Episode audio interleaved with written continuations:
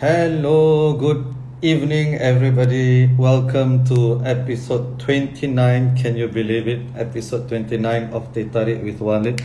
So, uh, tonight we will have uh, the Assistant Director General of NTUC, the National Trades Union Congress, uh, which, uh, who is uh, Mr. Zainal Sapari. He was a former uh, PAP Member of Parliament, a two-term Member of Parliament, and uh, I will get to him in a while, but I only intend to have one more episode for the year. Hopefully, hopefully one more. I haven't decided on who, uh, uh, or I haven't extended the invitation to who, uh, to anyone specifically for episode thirty. I have extended many invitations to different people and have gotten some rejections, some ghosting as well. but okay, part for the course. So, uh, if you have uh, any idea of anyone who may be interested uh, to come on, uh, do tell me, and then we can uh, we can have uh, episode thirty with them. But today we will have a discussion with Mr. Zainal Sapari on income inequality. And Mr. Zainal Sapari, he has been one of the, and honestly, he is one of my favorite uh, MPs, or was one of my favorite MPs. He has been one of the most prominent, most active champions, he still is, of uh, the lower income, especially uh, lower wage workers. And I think um, uh, it is somewhat a waste that he's not in parliament anymore, but his work continues outside parliament as well through NTUC. And he was also heavily involved in the progressive wage model idea. Uh, to the point of its execution until now, still involved in refining it. Uh, so we will have a discussion on that. Uh, hopefully, we won't deviate too much from our topic, but you know, I cannot guarantee. Feel free to type in your questions, uh, whatever questions you have for Mr. Zainal, and hopefully, we will have a productive discussion. Hello, Mr. Zainal, how are you? Yeah, hello, Dr. Walid. Yeah. Please call me Walid. Yeah. no need for formalities.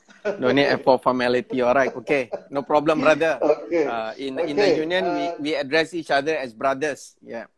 Mr. Zainal, I wanted to brother, brother Zainal. Sorry. Yeah. Or comrade Zainal, right? That's what the NTC folks. No, no, no more already. Uh, comrade was a long time ago, but I think when uh, then uh, Secgen, uh, brother Lim Swee Say took over, he kind of uh, changed the culture and encouraged all encouraged us to call each other brothers and sisters. Uh.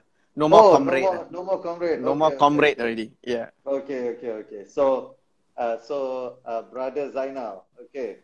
So, do you? I wanted to ask first. Do you remember the first time we met? Yes, I remembered. Uh, I think I think it was over an issue about uh, Malay Muslims uh, being in the armed forces. I think, yeah, over at the mosque. Uh, I I cannot remember what is the name of the mosque. Yeah, Yeah. Oh, Masjid no, Masjid Hang Temenggung. Jebat. Masjid Ah, Hang Masjid. Hang Jebat. Yes, Masjid Hang Jebat. Okay. So, yeah. so this was probably 10 years ago, right? Probably 2011, right? Yeah, definitely, definitely, 2011. Yeah. 2011, yeah. So I remember I sent an email to uh, the Malay MPs, and I think you were tasked to put me in place, right? So that's why. I I actually actually uh, I wasn't asked to see you or anything. Right, right, right. I know it was a personal thing. Yeah, yeah, yeah. I, Yeah. And we I had a decided- two-hour- Yeah. Yeah, yeah, yeah. I decided to engage you lah on the on the issue. Yeah. Right, and I didn't know you were actually uh, uh then I think you were doing your masters, right? In Correct. NUS? Correct. Yeah. Yeah, yeah, yeah. Oh, you still remember. Okay, so so Mr. Zainal and I since then uh, we have had a pretty good relationship. Uh, you know, and he even attended my my dad's funeral, and uh, he's always always happy to to share his thoughts and wisdom. Also, we have our fair share of disagreements as well. Yeah. Uh, We agree to all- disagree. Yes, We must yes. agree to disagree. it's all in good spirit, right? Right. So let's let's start with. I'm sure people have questions on the National Day rally and and so on, and I think even the the national. Let's start. Let's start off with that, right? Uh, because you have been a champion of of uh, the low, low lower wage workers, uh, the low income more broadly, yes. right?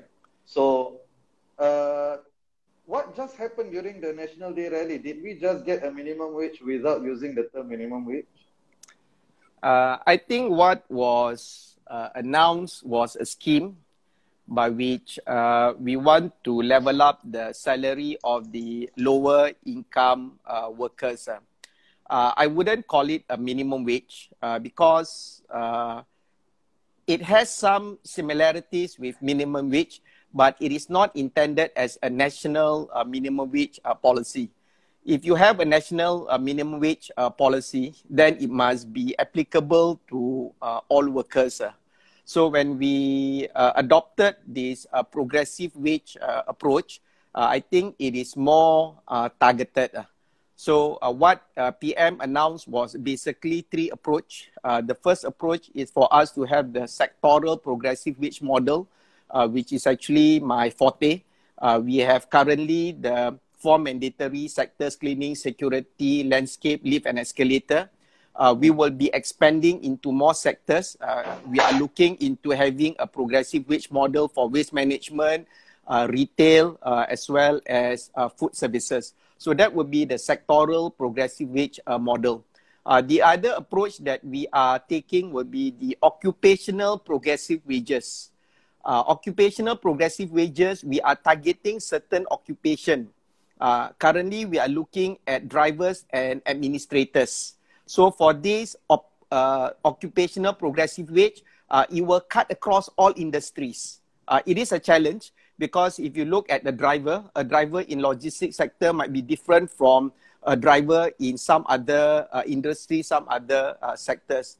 Then uh, after the occupational progressive wage, the other one that we are using will actually be again an administrative lever, what we call the local qualifying salary uh, local qualifying salary is a salary that you must pay your workers uh, in order for you to be entitled to uh, foreign workers. Uh. So it's not really uh, minimum wage. Some element of it, in the sense that this is the salary that you need to pay your workers before right. you can get uh, foreign workers. Yep. So is it fair to say it's minimum wage for Singaporean for Singaporeans in companies which want to employ foreign workers? Essentially, that's it, right? Uh, okay, I, I think you can see it that way. Uh, right. It will be very targeted, very specific. Yes. Right, right. Yep.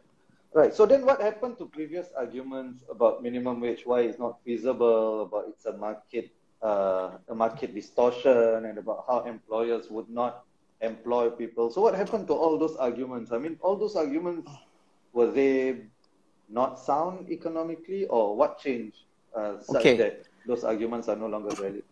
Okay, I, I think I must state uh, upfront. Uh, uh, whatever I express now is my own personal views, uh, uh, not representative of the government, not representative of my uh, organization. Uh.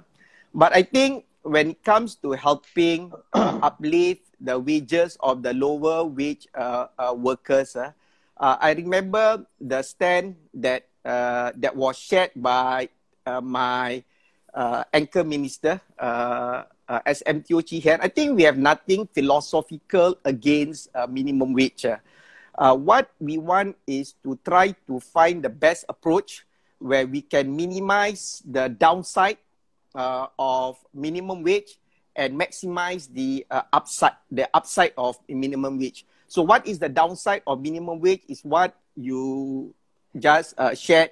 Uh, Sometimes uh, a minimum wage can lead to a maximum wage where uh, employers might not be willing to pay more than what has been uh, stated. Minimum wage can lead to wage stagnation, what we call sticky, sticky wages. But in order for us to maximize the upsize, we do state the salary that the workers can earn, but we tie this up to certain skills that they need to possess, they need to demonstrate skills which we think will lead to higher chance of them improving their productivity, uh, improve uh, uh, skills which we think will allow them to assume position of higher responsibility.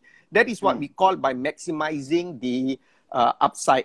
But I, I have to admit, uh, when we were looking at uh, setting wages for drivers, setting wages for administrative assistant, we have not reached a landing point.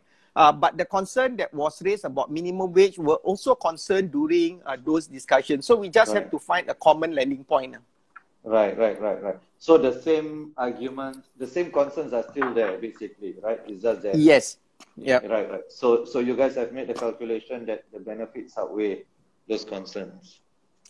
I think nobody um, can know for sure um, uh, what would be the uh, final outcome. Uh, Right. But uh, we just have to make the best that we can uh, to minimize any possible uh, uh, downside. Uh, So Okay. like, I think I think PM, if you recall, PM shared that when we want to implement some of these uh, uh, schemes, uh, there will be transitional wage support that will be provided by the government. Uh, this is to make sure we minimize any possible downside on the part of the employers uh, who might have uh, factored in uh, the their operating costs based on the old salary of the workers, not based on what would be a new salary for the workers. All right. Okay. Okay. Thank you for that. So I think I have some some questions on the broader philosophies, right? But but on the specifics first, right? So uh, this this particular uh, policy is clearly for Singaporeans, right? So uh, is the biggest thing that's stopping minimum wage from being implemented the presence of foreign workers? Is that the ultimate impediment?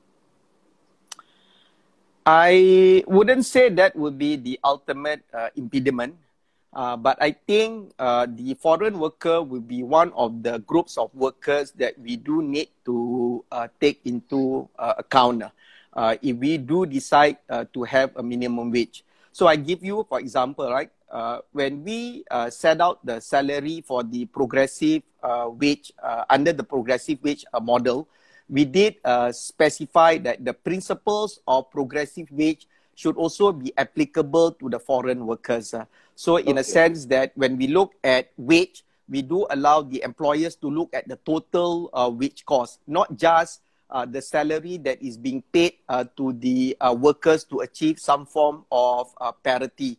Uh, we also want to make sure that when you when the workers are skilled, when the foreign workers are skillful, you do pay a salary that would reflect the uh, skill set that the foreign workers uh, uh, uh, uh, uh, possess. uh. So there must be some parity.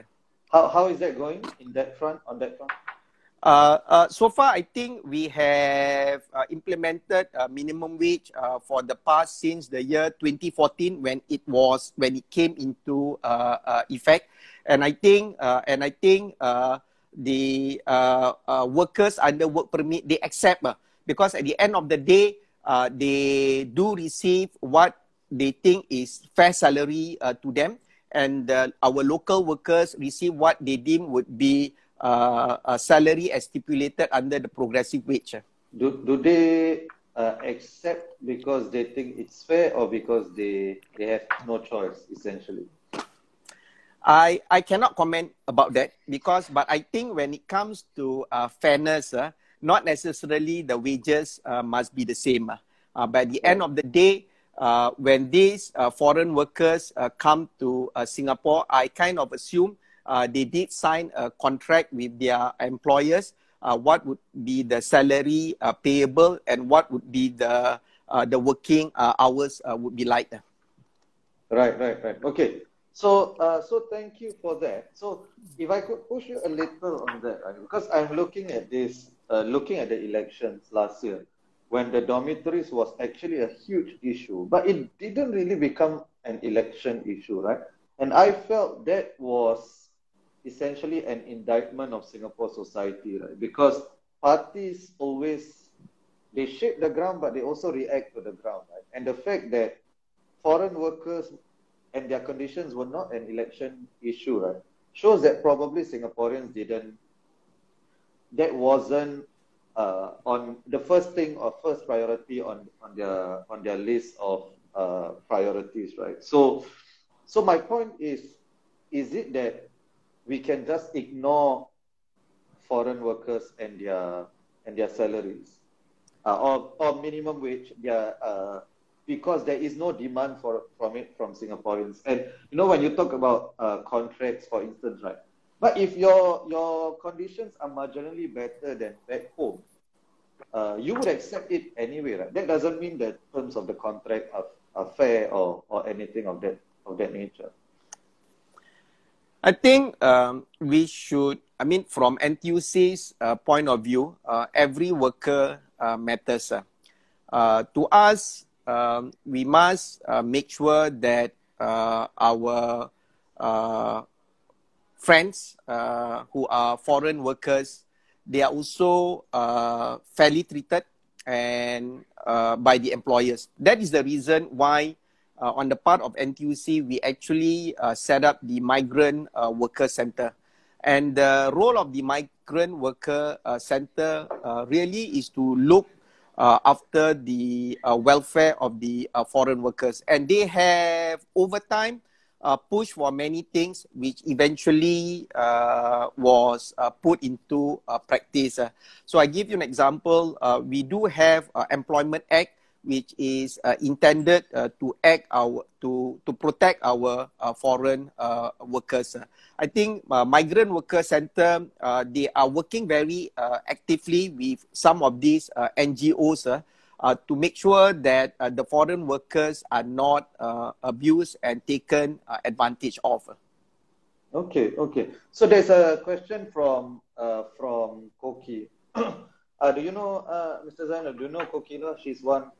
She's one of the most strident voices for migrant workers, and she is asking why can't migrant workers union, unionize it? Actually, it is not true uh, migrant uh, workers can become uh, union uh, members. Uh. So in my uh, union under bu- building, construction and timber employees union, we do have uh, among our members uh, who are, foreign uh, workers. the percentage might not be very high. I think in terms of our total membership, we have maybe around 15 to 20% of our members who are actually foreign workers. Uh, so uh, foreign uh, workers they can become union members. So if there is any workplace uh, grievance that they have, the unions uh, do uh, assist them. But we do know that having to pay nine dollars per month might not be easy for these foreign workers. So the other layer that we have is to set up the migrant worker center. Uh, the Migrant Worker Center is basically uh, operates like an uh, NGO. Uh, it is staffed by uh, NTUC staff, uh, but actually funded by the tripartite partners. Okay, okay, thank you. So, um, just one final question on this, right? So, do you have any broad comments about how society, our society, right, views migrant workers and because any party during the election uh, all the major parties did not really bring up the issue of dormitories, right? Especially the opposition, you would think that that could be a potent electoral issue, but the fact that they didn't means that they didn't feel that it would be a potent electoral issue. Or am I am I off in my analysis? You think? I uh, I think at the end of the day, um, uh, on the part, uh, what whatever the political uh, parties uh, focus on is a decision that they they have to make lah. Or okay, whatever issue that they want to focus on. But I think on the part of uh, NTUC, uh, we stand by our philosophy that every worker matters. we will assist workers within what is within our area of influence. So I give you an example uh, when there was an outbreak Uh, of the uh, uh, COVID-19 in the dorms. Uh, uh, MWC has actually has been in the forefront supporting the efforts to make sure that our migrant workers receive the attention, receive the help, receive the support needed. when it comes to foreign workers, um, uh, there are we, we need to assess by what what has been done. And i think uh, at the current moment uh, there are many things uh, that is being looked into. So i give you an example. One of the issue we, we had with uh, migrant worker is over salary uh, payment. And and we have insisted that uh, employers must pay the salary of the foreign workers through electronic bank GIRO payment. Uh, MOM initially they were quite uh, reluctant to make it uh, mandatory, uh, but subsequently uh, we noticed because of uh, COVID, uh, there has been greater uh, take up. Because if salaries are paid electronically, then that would minimize a potential dis- dispute uh, over uh, salary uh, payment. So, so to our to your to your listener, uh, Kopi uh, Parwa, Koki lah, Koki, Koki. Koki Koki Parwa, I again uh, would uh, encourage her uh, to engage uh, MWC uh, over this matter because this is really not my uh, domain area. Yeah. Okay. Okay, so you are adroitly steering away from making any overtly political statements. Uh, but I, I will try to bring you. by the way, by the way, I think it's very good of me. Happy Teachers Day to you because you. Uh, thank you. Were, you were a teacher. You were an educator. You were my wife's discipline master. Yes. Uh, Yeah. yeah, yeah. So happy Teachers Day to you. So, uh, okay. So you have talked before about changing mindset, right? Changing mindset. Yes. Uh, and this this is in regard to paying workers what they are what they are due, right? Yeah. right? I think Society when- must be willing. Yeah, yeah. Yeah. I think when I when I talk about uh, changing mindset, uh, that was more in the context of outsourced uh, workers, uh, uh, because um, uh, I mean I wrote one blog where there was a phenomena where a lot of organizations they want to focus on their core business. Uh, that includes the government. They want to focus on their core business. What they considered it as non-core, they prefer to buy those uh, services. So, for example, cleaning. Uh, in the past, uh, even the school attendants they will clean the school compound, but cleaning is not considered as the core business of school. So then we then what we did was that uh, government decided to buy services. We engage companies to provide the cleaning uh, services. Uh, it was the same when we look at uh, at uh, landscape uh, instead of uh, NParks uh, doing all the landscape uh, maintenance. They actually buy services where companies provide those landscape services, and and how government. Uh, how companies then buy these services is through the tender process, and through the tender process, they they always uh, give the contract uh, to the lowest uh, bidder. Uh, when and and if you check and if you check in with them, it's always come to the issue where where they are unwilling to pay. Uh, uh, uh, uh, they might not be willing to pay for the quality lah. And, and it creates a vicious cycle lah.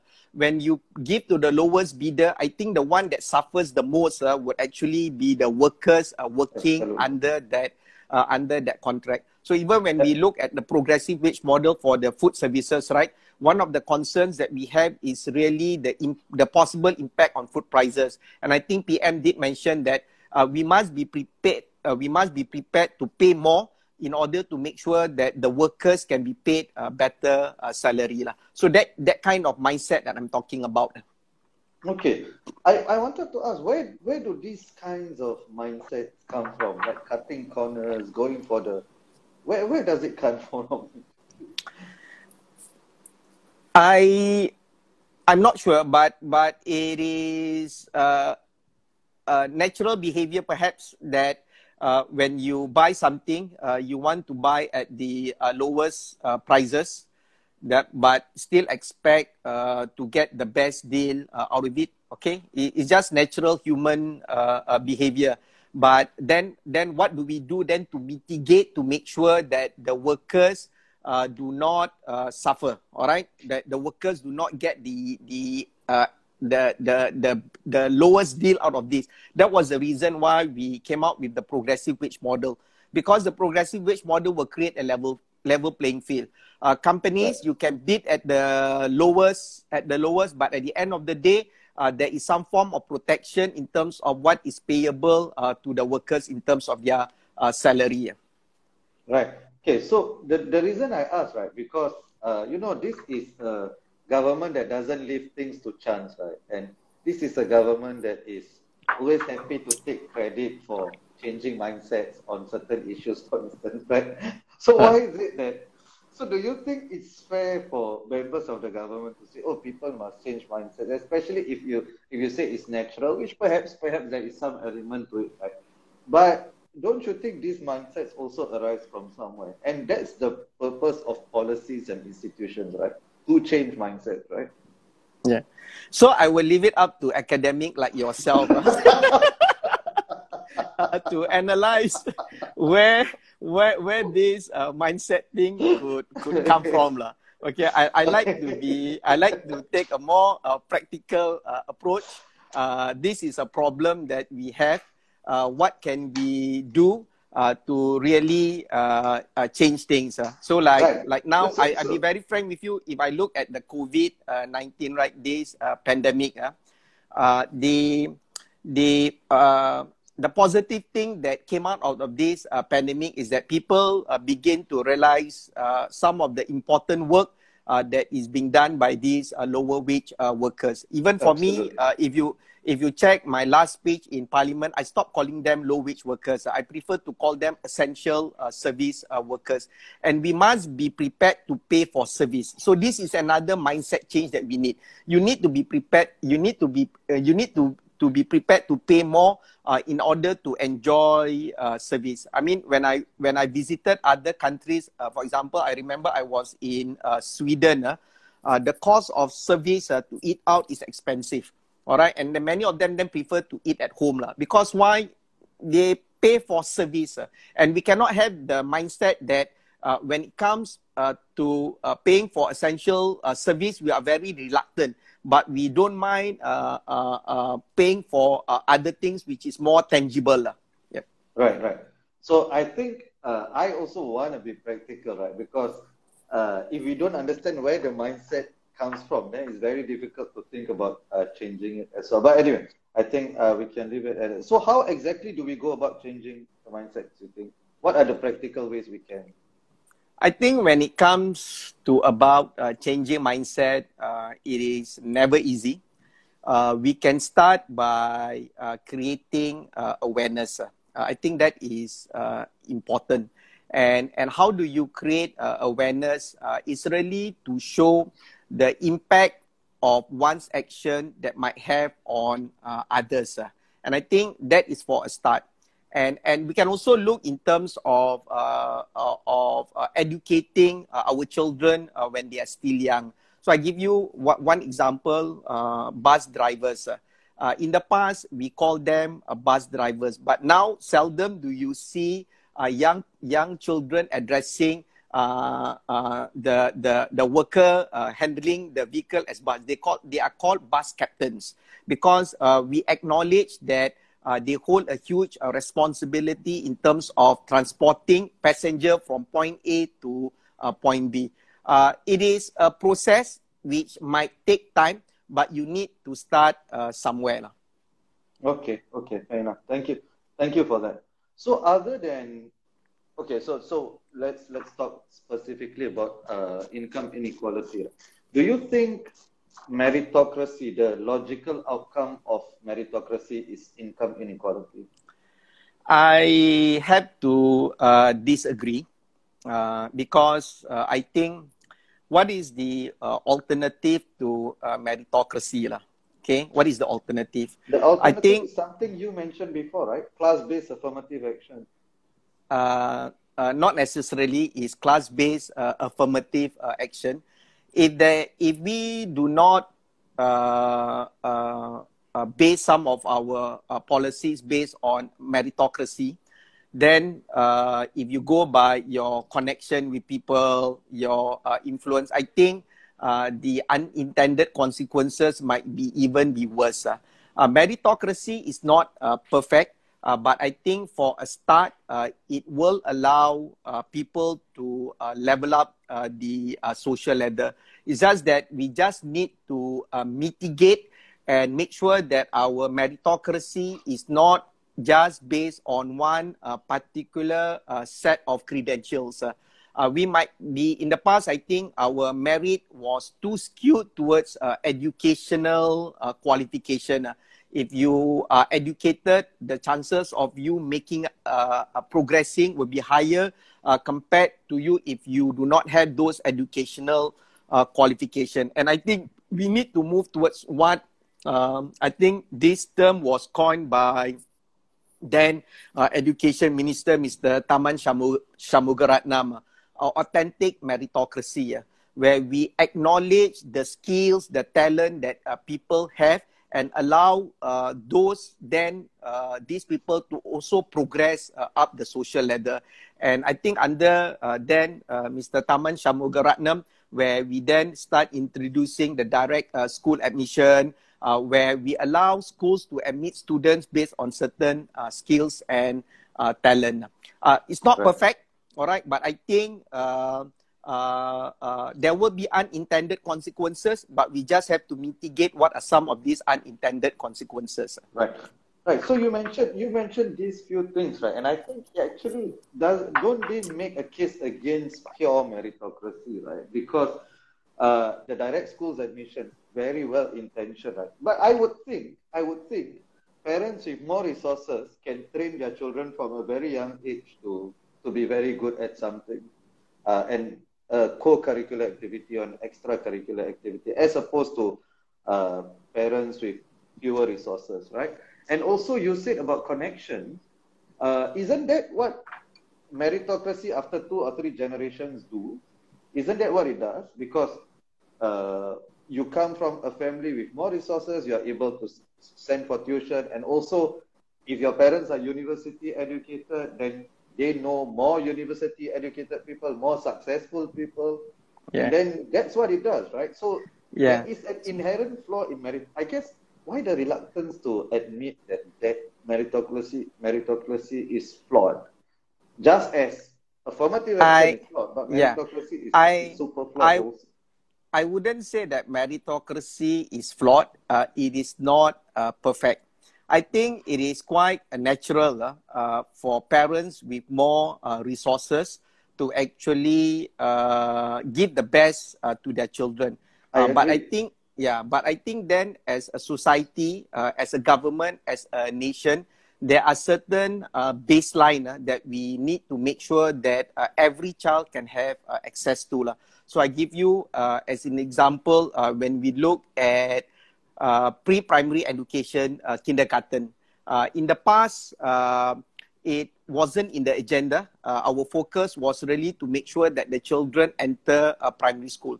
But now we realize the importance of preschool education. So government uh, pump some money to make sure that every child uh, can have access to uh, preschool education. But of course, some parents that, that are more uh, well off, they might not necessarily opt for the mass uh, like PCF uh, people. They might right. opt for some of the better ones. But I think this is uh, something natural. But we just have to make sure that at the end of the day, uh, we are helping uh, the lower income group, the vulnerable. Uh, it is impossible for you to have in a society where there is a perfect or equal sure. opportunities. Equal outcomes equal yeah. equal outcomes right? We can yeah. equalize opportunities as much as possible right? Yes. but equal outcomes probably uh, mm. i'm not even sure whether it's desirable but uh, okay so i mean and just a note on that i think my, my son went to pcf for a while and it's it's pretty decent i think. It's pretty good yeah. the, the quality so it's not as if uh, the so i think that part i think has been has been done pretty well. But you used to be a champion of class based class based affirmative action right what happened? Have you sort of changed uh, views on that? I, am not sure whether uh, I champion for class-based uh, affirmative action. Uh, I think it was a term which somebody used. Okay, uh, this is, but my affirmative action will be more in the form of uh, making sure uh, that certain group of uh, uh, workers are not unfairly uh, treated. Yeah. Okay. So it was more in the context of a progressive wage model. Okay, you have this group of uh, workers. Uh, if necessary, if we need to enact uh, legislation to protect them, then we must do it. Yeah. Okay. So, uh, Mr. Zainal, Brother Zainal, sorry. So, uh-huh. do you think, do you think uh, the GRC is an example of affirmative action. GRC is an affirmative uh, uh, action. I think when it was when it started, uh, it was uh, intended to make sure uh, minority uh, representation is assured in Parliament. Yep.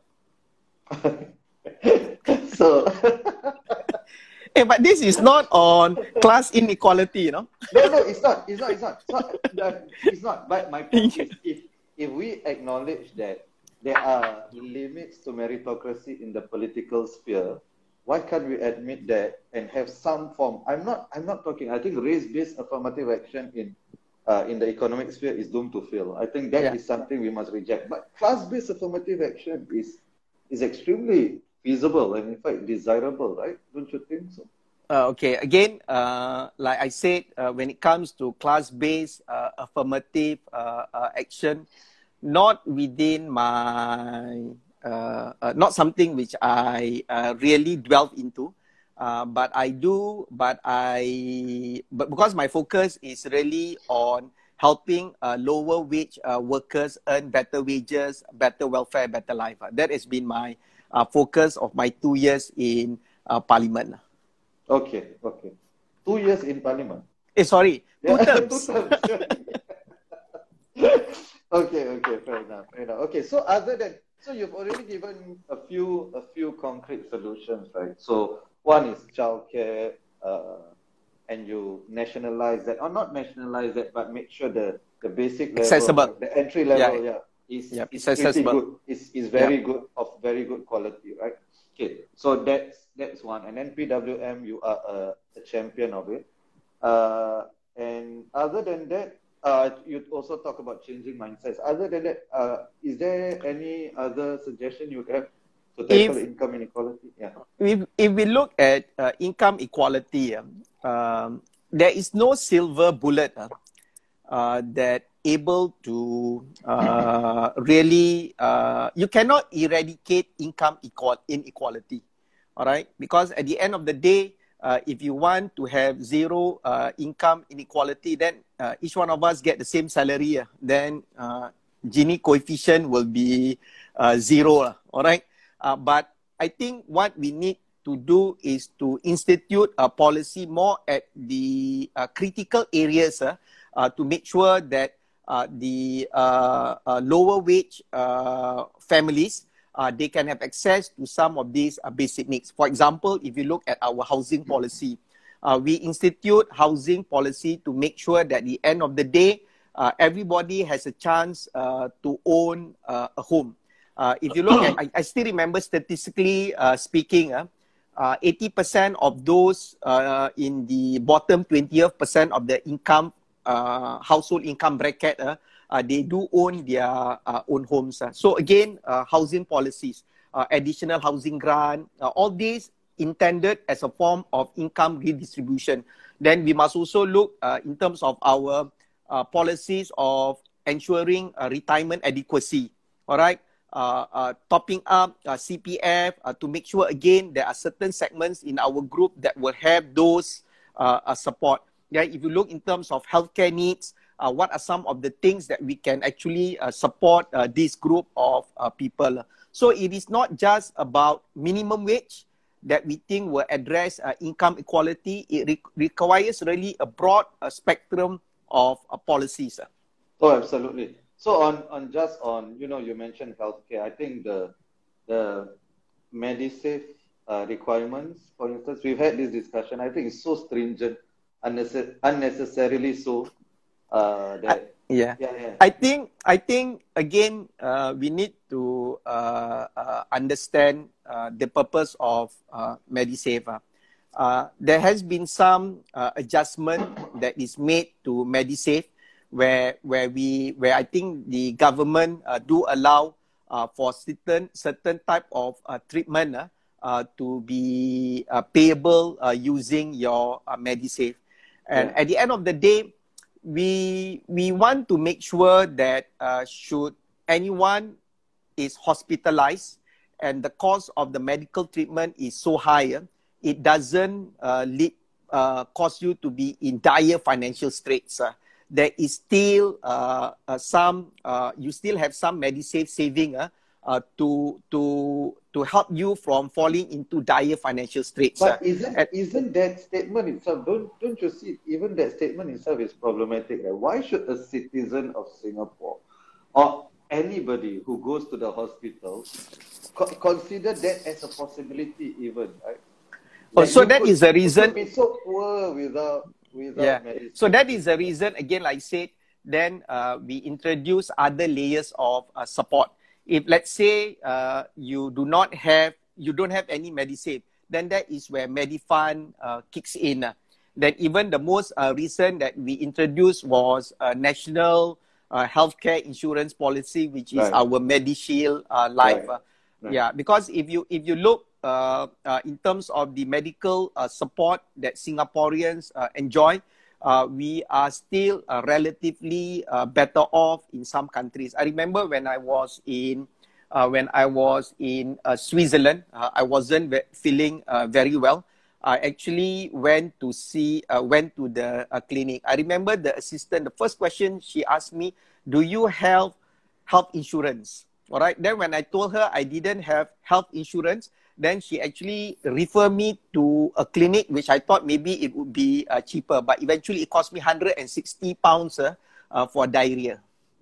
Oh wow. Uh, treatment for diarrhea. Is it, is it 100 and no, 100 not euros. pounds. Sorry, 160 the Swedish currency. lah. I'm not sure what is that. lah.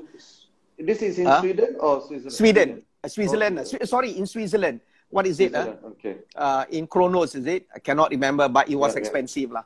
Yeah. Okay, okay, wow. All right, all right, okay. so thank you so much. So uh, I think we have uh, covered quite quite a fair fair bit of ground. I think. Uh, uh, thank you, and I've I've always appreciated your uh, your work in Parliament, and also you are the only the third uh, PAP person to come on uh, my show. I hope more will come. I don't know why. I'm just- I, I'm just I'm just doing you uh, as a friend. Uh. Yeah. Thank you, thank you. I appreciate it. I mean, Prof. Yaacob was the first. Uh, I mean, he mentioned Swiss francs as well. Uh, that's the that's the currency. Francs. Yeah. Yeah. So he was the first. But thank you, Louis Ng was the other one. So let's take it up a notch, right? So Okay. Sarah Bagharib, right? So where Yeah. uh, where do you stand? Because you commented uh, on the incident in today, and your comment was also picked up in Parliament by somebody we both know, uh, Joshua, NMP. Uh, Okay. Joshua.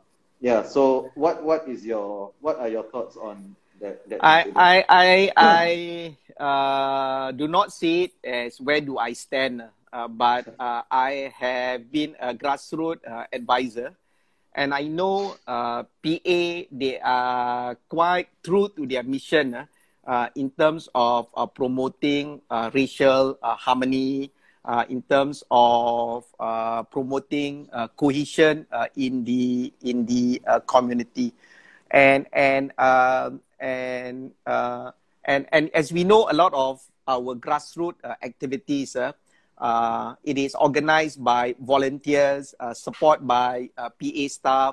Yes, a mistake was made, but like I said, I wouldn't coin it as an effort to be insensitive to the to the to the community lah. I even I, I shared you like one example. Even when I was a grassroots advisor, uh, there was one uh, uh, incident where I think my grassroots leaders uh, they wanted to organize uh, um, uh, uh, an event, and that event falls during our Ramadan.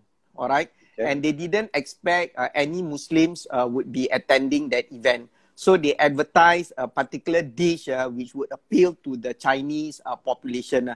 But unfortunately, when they advertised it, it kind of offended the uh, Muslim uh, community. So they learned from it. I think at the end of the day, uh, when an incident happened, let's learn uh, from this uh, incident and we move uh, forward. uh, because we do not want to dampen the spirit of these uh, grassroots uh, leaders. I didn't think uh, there was any ill uh, intention. Uh, it was a wrong judgment call uh, to have the the the two uh, what is it uh, the two uh, the do standees. Uh, it, it it it was inappropriate. I agree. It was inappropriate. It doesn't actually reflect. But uh, we learn from the incident and we move on. Okay, yep. so so I agree. There was no there is no intention to be insensitive, but the outcome was insensitive, right? Uh, what is the outcome? The outcome of, I mean, they didn't intend to be insensitive. They wanted to show whatever they wanted to show, but what they did was insensitive, right? Without being being uh, mean intention. Or uh, oh, yeah, of course. You you can say. Right. Right, right. I, I okay, wouldn't so, say what they did was the outcome was insensitive uh, the uh, uh, outcome is something that they didn't expect. I mean, for us, we see it as insensitive, uh, but to the uh, to the committee that to whoever made that decision, uh, the, he might not realize that it was yeah, yeah, not an appropriate. Now they realize already, right? Or of course, lah. Yes, yeah. yeah. Then learn from it, lah. Yeah. Then why cancel the meeting if if oh, that's what? I I I'm actually I'm not privy why the meeting was uh, cancelled. So I really right, okay. The, the, what, what do you think as, as as a private citizen? What do you think? The People's Association, which is meant, you said they are true to their values. If their values yeah. is about bringing people together, why go after an, a private citizen in the way they did? Okay, uh, how the case was uh, managed, I cannot comment. Uh, why, why, cannot you comment? No, I, I cannot comment. Really, I, I, no. I'm not privy to the decision no, why they. As a private yeah. citizen, you can make a decision or you can no, opine yeah. because you opine on the case. You you opine on the case and you said that that incident basically from the way that yeah. uh, the today article quoted you was that uh, you disagree with Sarah, right? So why why the hesitancy to disagree with the PA if if you think that the PA did something wrong? uh, the PA did something wrong. You mean not meeting in up? Cancelling the meeting. Yes, yes, in cancelling. In cancelling the meeting. I mean, at the end of the day, they must have a reason for uh, doing so. But uh, if I had been the grassroots uh, advisor, I would have met up with her. Right. Yep. So I hope uh, Melvin Yong is listening. Uh, so okay, so I know I understand because you have you have links to the party. I mean, you're a party member, and, and so it's it's a bit. I'm putting you in a uh, difficult spot, right? So no, like you're not uh, putting me in a difficult spot. Right, right. Yeah. Okay, so but you wouldn't, you wouldn't, right? You wouldn't have cancelled the meeting if you were the PA person in charge. I, I would have met up uh, to address okay. her her grievance. Yeah. Okay, okay, okay. Fair enough. All right. So, uh, so Koki is saying you are not a private citizen. Well, yeah, yeah, it's true. You are a party member and all. But I'm just saying. So what is what is a what is a private citizen? Uh, yeah, yeah, yeah, yeah. Okay. Fine. Yeah, yeah. You're right. You're right. So I don't wanna I don't wanna go down that. that I'm a Singaporean. I'm a Singaporean. so I guess I guess Mr. Zainal, why why that incident right sort of left a little bit of a bitter taste in my mouth, right? Especially come coming off the back of uh 2020 where you know soul searching and and so on, right? So why why do that approach? Why why conduct that approach to a citizen who was clearly sincere? Even if you disagree with her methods, right? Why not settle it over over teh tarik, over Instagram Live, or in a private closed yeah. session? Why not? Why cancel and issue such a strong statement, right? And then when I saw the today article where leaders like yourself were quoted, right? none of them actually actually gave this this uh, perspective like oh PA shouldn't have done that. When it's easy to go after Sarah, right? She is she is a private citizen. Well, Sarah is a private citizen. Yeah. by the way, Prof. Yaacob says he's a private citizen. so everybody's a private citizen. So I guess why why is it when it's an individual, it's so easy to disagree with that person, but when it's a government institution, right? we will give so many caveats, uh, so many caveats, uh, and then so many, uh, so many excuses, and that yeah. that uh, that generosity is not extended to citizens who who are deemed to disagree with the government sometimes. So, like I said, at the end of the day. Um, different people have different take on the issue lah. Uh, but I am of the position uh, uh, let not such issue uh, uh, cause divisiveness uh, in the community lah. but like I always stick to the stand that let's learn uh, from it and then uh, we move on. I mean okay. the the uh, uh, hindsight is always uh, 2020. Yeah? All right, it's okay. always uh, perfect. Huh? Uh, and and when a decision is made not to meet up with Sarah Bagharib, right? Miss Sarah Bagharib, uh, maybe uh, PA uh, didn't anticipate uh, that kind of reaction.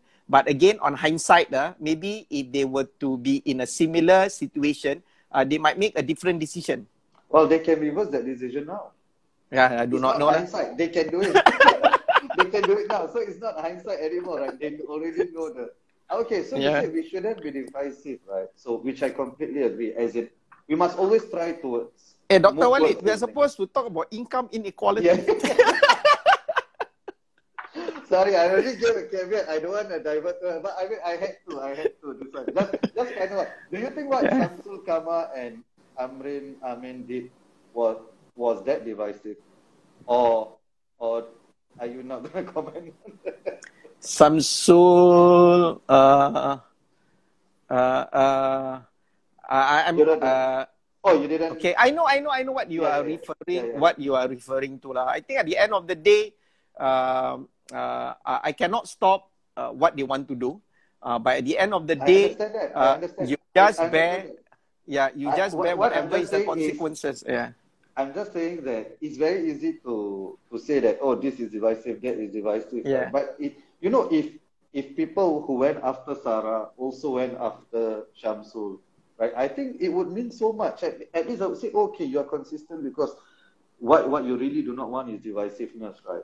So, yeah. but it's it's so easy. Uh, I mean, to go after Sarah, who's as I said, who's who doesn't have the uh, the same uh, level of power as as the other people, right? So that's that's what I thought. The, the the way the whole thing was handled, it wasn't just PA, right? It was prominent people like Shamsul and Amrin who really should have should have known better, right? hard to comment on that. okay, okay, fair enough. Fair enough. Okay, okay. Let's get back to income inequality.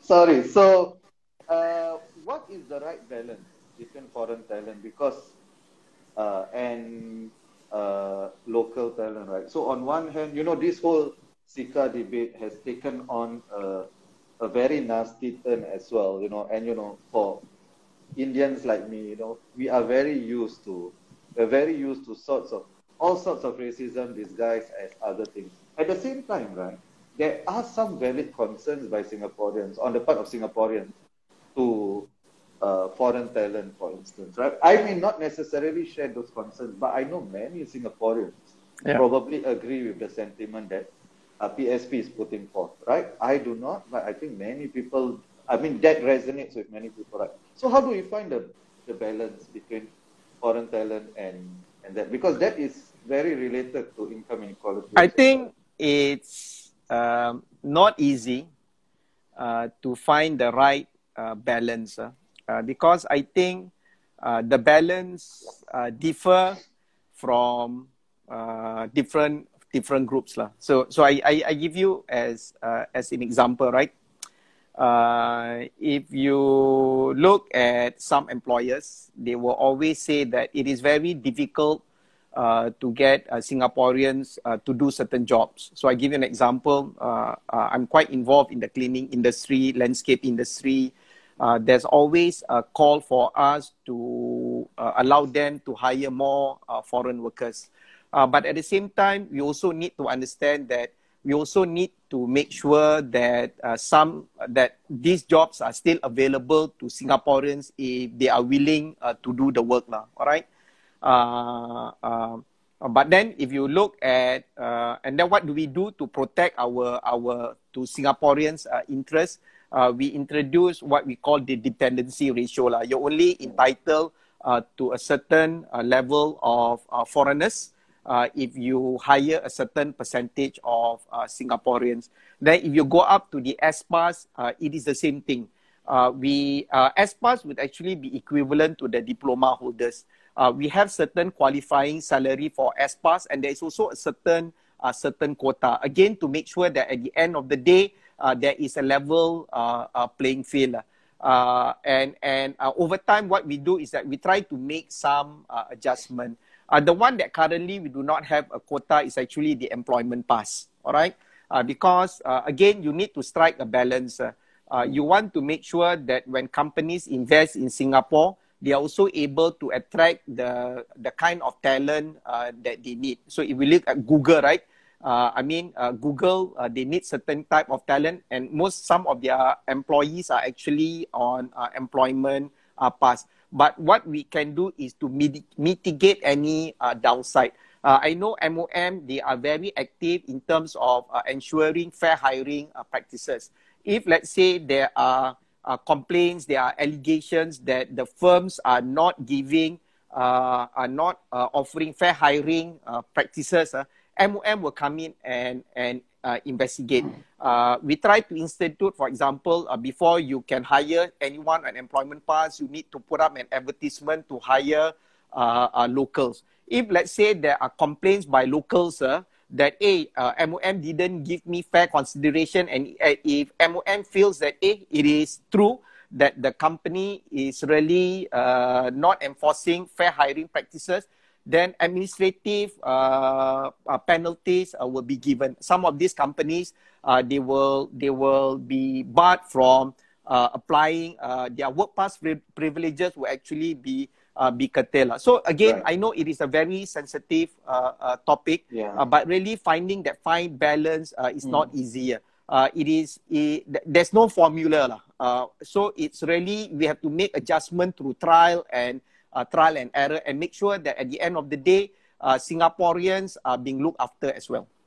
Okay. No, I completely agree. I think this is one of the most difficult uh, balances to strike. I mean, being in government is all about striking balances, right? So, so thank you for that. By the way, I just wanted to clarify to the listeners, right? I did ask Mr. Zainal beforehand whether I can ask him on Sarah, and he he was gracious enough to tell me I can ask anything and he'll answer. Yeah. Uh, Uh, so, if- yeah. so, if he had said no, I wouldn't have asked. Okay, so for future uh, PAP members who want to come on, uh, please don't worry. I will not ask questions you don't want to ask. okay, so uh, Mr. Zainal, any final thoughts? Anything you wanted to say uh, before before we end? Uh, uh, I think at the end of the day, um, uh, we uh, many people are actually um, doing whatever they can uh, uh, when it comes to lower wage workers uh, uh, to make sure that they can have a better life. But at the, at the end of the day, uh, it is always when it comes to income inequality uh, to help these lower wage workers earn better wages is a race without a finishing line. It is an ongoing uh, process. We tweak, uh, we make some uh, adjustment, uh, we learn from our uh, mistakes. Uh, but I do not doubt uh, that really on the part of the uh, government uh, and on the part of the stakeholders that we do work with, uh, there is a genuine uh, attempt uh, to make sure that uh, the those people below the 20th uh, percentile uh, have a better shot at earning uh, better wages. uh. But but it cannot be just the effort of the government alone, the effort of the employer. Uh, it must be as a whole society uh, approach. uh. Right. Okay. Thank you so much. So Koki said uh, politicians shouldn't get to pick and choose which citizens' questions they answer. Well, I would agree if I was Straits Times journalist, right? Uh, I, I, I Yeah. would agree completely. If I Yeah. journalist, I shouldn't. But you know, I'm asking I people who come on here for free. Uh, but I think doing me a yeah, I didn't I didn't I didn't pick any any You didn't. So Uh, Mr. Zainal yeah. didn't. Didn't. I think many, many of them didn't. Some of them Yeah. did, but many of them didn't. So so yeah. Uh, so thank you for that, uh, Mr. Zainal. So Mr. Zainal, I I always end off uh, with this question. So who who is the MP you least like? Eh, sorry. Who is the who is the opposition MP you like the most? Who is the opposition uh, MP that I like Oh, uh, opposition. most? uh? Op- opposition figure doesn't have to be MP. Who is the one that you like?